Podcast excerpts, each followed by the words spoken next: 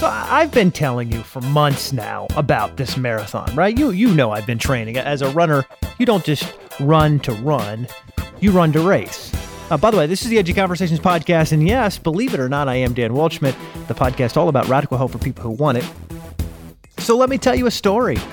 Uh, I've been training now for months. I think it was probably May when I got a random text from my buddy Will who said, Let's go running in the woods.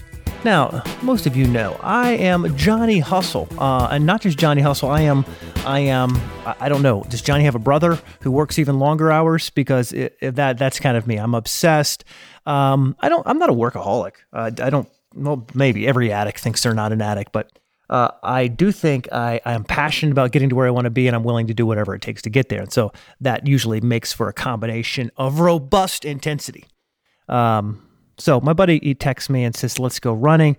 And let's go in the mountains of Pisgah, and uh, that's a that's a mountainous region, a couple hours from my house. And I said, "Sure, sure, why not?"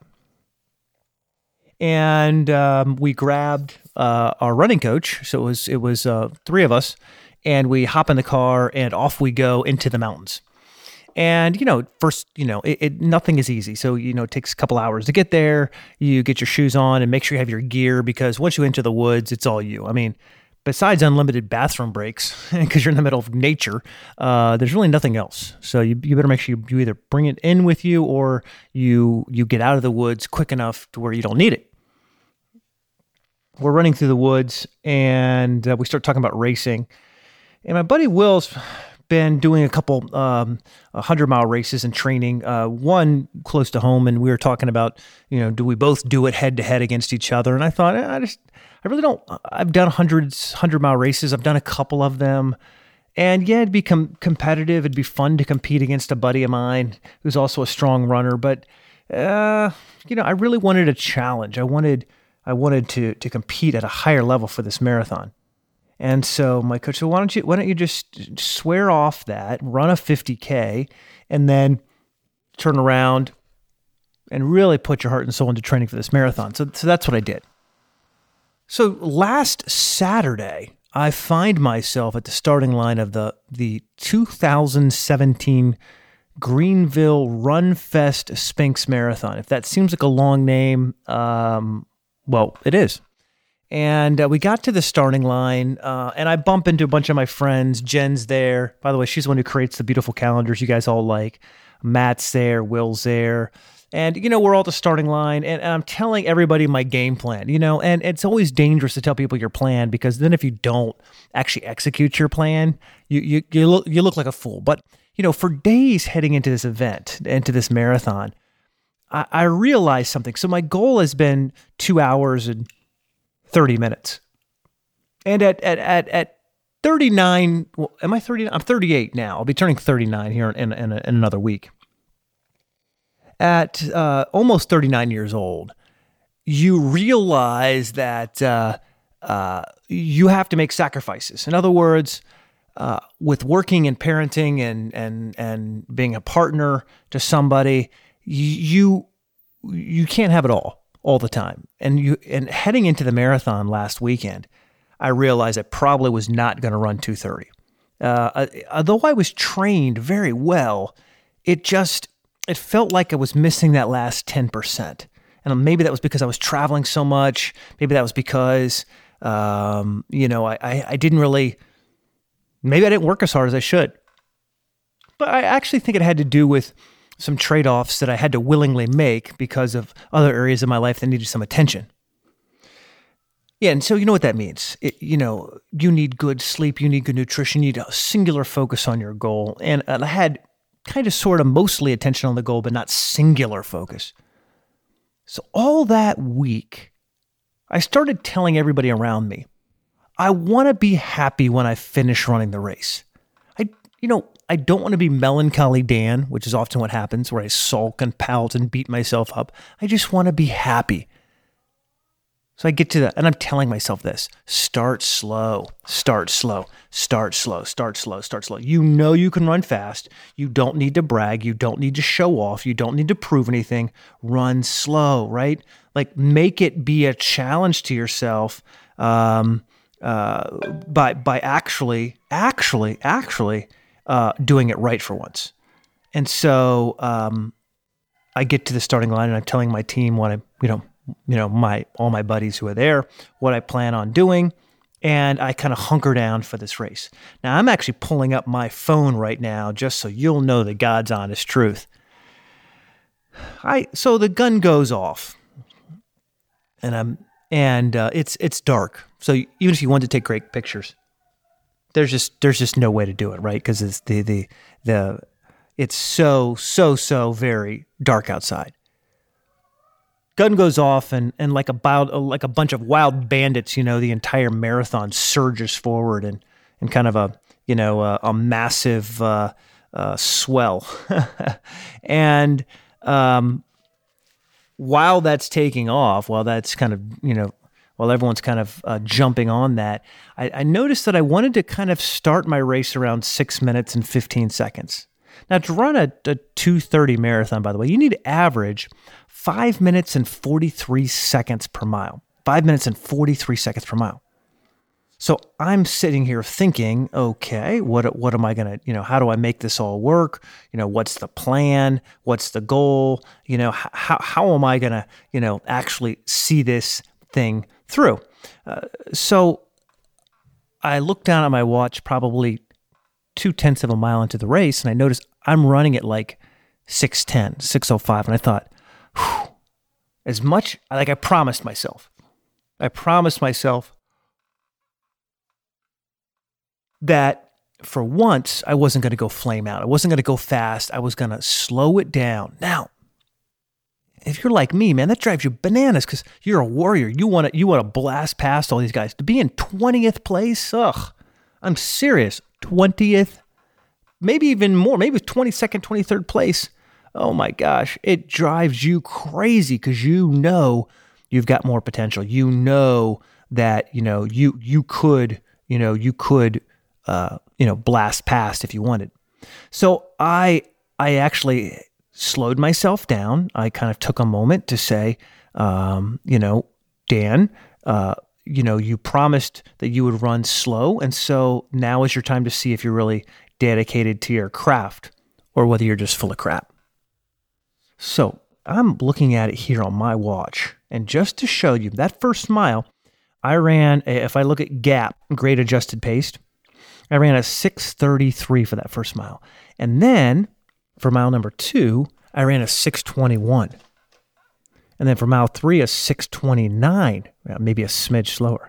And then a 618, and then a 614, and then a 624, and then a 619 and then a 6 now now look i'm not making any excuses but this course you had to be there because uh, each year when you do a marathon in a big city they, they actually get police to shut down roads and do all that stuff. And as they shut down roads i mean there were whole intersections where there were, there were no police. Like you had to like literally twice i had to kind of be smart and and ease my way in and around cars. That's how uh, kind of uh, uh, not secure it was at all times. Uh, so uh, we're running, we're running, we're running, and um, these first five six miles, it's raining outside. By the way, it rained the whole race.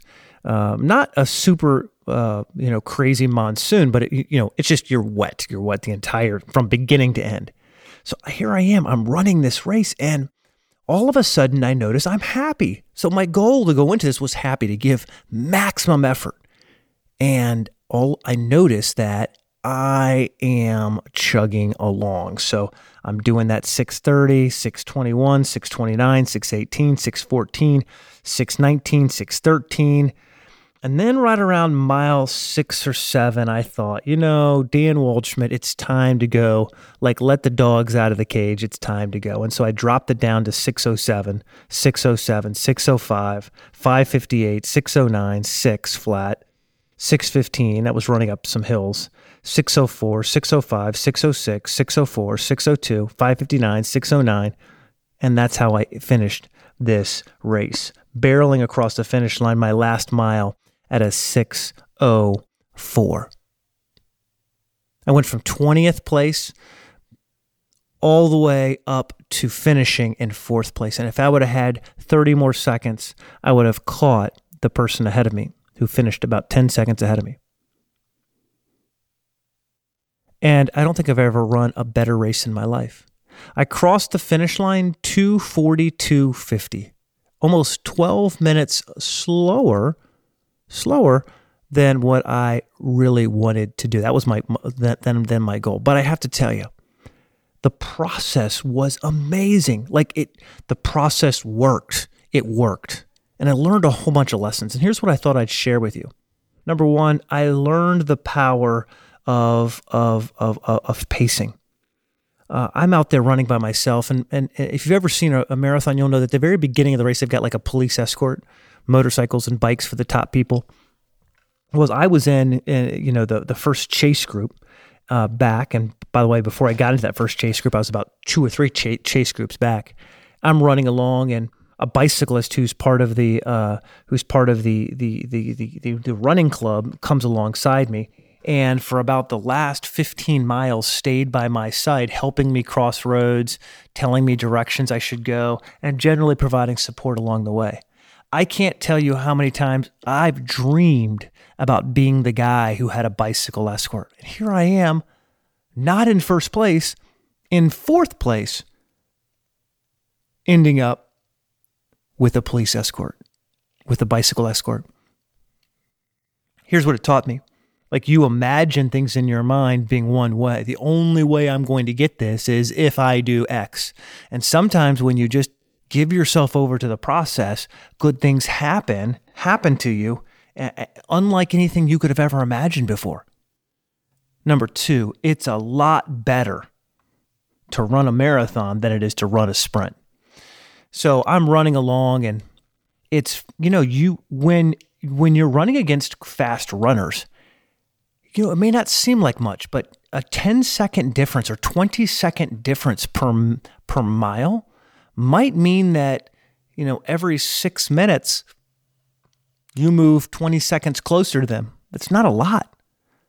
Another lesson I learned is that momentum, momentum happens in in small doses. You may not think you're seeing progress, but I got to tell you, when you go from 20th something up to 4th, you have a hell of a fun time passing people along the way. I remember I'm running the the last uh, the last uh, you know ten miles are are, are flat or or uh, uh if you could say maybe slightly downhill, slightly downhill, not much, but generally flat.